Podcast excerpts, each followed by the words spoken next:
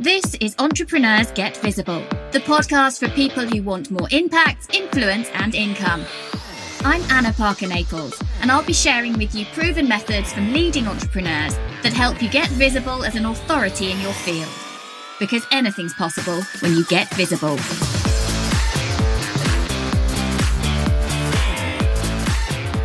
On today's episode of Entrepreneurs Get Visible, I want to talk you through opportunities that you have to relaunch and refresh and kickstart some energy into new directions for your business.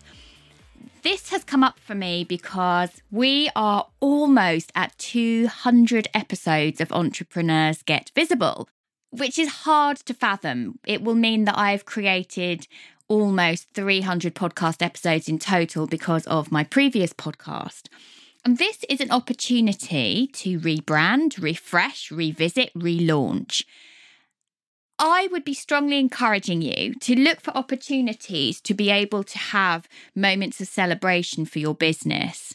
People like to support you. People like to share your joy. People like to share newness as well. So, whether it is that you have a new website coming or you perhaps perhaps have a, a new book coming out or you have a new season of your podcast launching how can you use those opportunities to treat them like mini launches but mini launches without the, the obvious sale at the end?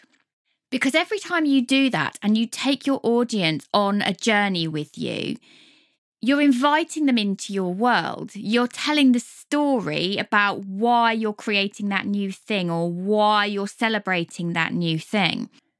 One of the mistakes I see people doing is, or making rather, is waiting until the new thing happens before they mention it on their social media or in their emails.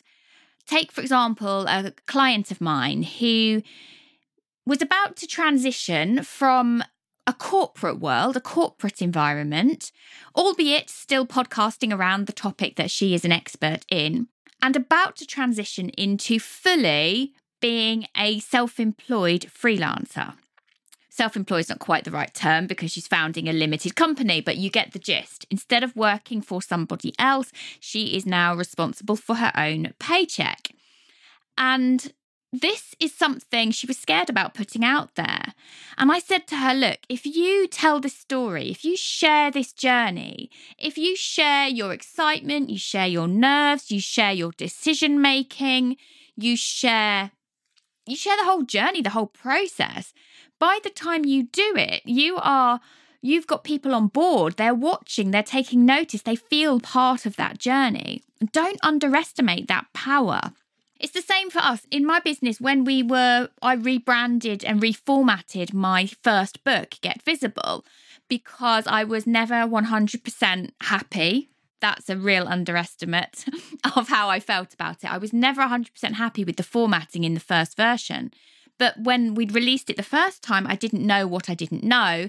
And financially, I didn't have the capital to invest in getting it done any better. So I cut corners because I I didn't know how to do it any other way at that point. So when we rebranded the book, I actually, when we reformatted it, I talked about this a lot on this podcast, in lives that I did, in social media posts, always being mindful of the fact that I didn't want to upset the person who formatted and designed it in the first place, but sharing that journey, my highs, my lows, my learnings, so that when that book was then reformatted and it was then released on Amazon, it's almost like a mini launch. People are already on my side and want to support. So, for example, if you have a new website coming, treat it as though it's something you're going to seed and tease your audience with. Don't just wait until that whole tree has taken root and the finished product is there. Share the journey, share the trials, the tribulations, show people bits of your branding that you're considering because they are going to feel much more connected to you. And there's an important word there connected. Everything we're doing on social media is about being social. It is about building that know, like, and trust factor by developing, albeit fabricated to some extent, by developing those relationships with people. And this can work, for example, if you're going on a new branding shoot and you're thinking about the kind of background you might like to have. Show your audience what you're thinking. If you've got some imagery that you're not sure if you're going to put it on your website or not, or you want them to help choose what goes on as the strongest images, share it with your with your audience. If you've got a new website coming, don't wait till it's perfect to tell people that it's coming. Share the journey, share the trials, share the tribulations, share the work that's gone into it. You can still hold back that moment of, wow, now it's live, go and check it out. But you're making yourself real to your audience. You are being social, you're sharing a part of yourself. We do this a lot in podcasting. Many people know that I help people individuals, new podcasters to have powerful, effective podcast launches. However, with a podcast, that's not where it all finishes. You'll see as we go into my 200th episode that you will hear more and more that there are some changes coming, that we're doing something exciting, that we're we're going to have a big push, if you like, to the fact that some some new energy or new focus or new celebration is happening. And in truth, with a podcast or with a YouTube channel, you want to be having that sentiment behind what you're doing anyway, because you aren't going to push out every single bit of content to the nth degree. You just aren't. And having a consolidated period where you are seeding, talking about, sharing about the trials and tribulations means that when something happens, people are more likely to be engaged, interested, and support you. So for your business, think about what's coming up or what could be coming up for you that you could share and tease and share and tease and engage people with what's happening for you. Is there any element of your business that you could treat like a little bit of a relaunch or a refresh that doesn't go to a direct point of sale? And the interesting thing about pretty much every example that I've shared with you a book rebrand, a new website, a podcast relaunch, design aspects that are hosted on your website. Well, almost all of those lead to an indirect sale somewhere along the line. For a podcast, it is a powerful top end of the funnel. That's often how people get to know you, like you, love you, feel attached to you if they love your show.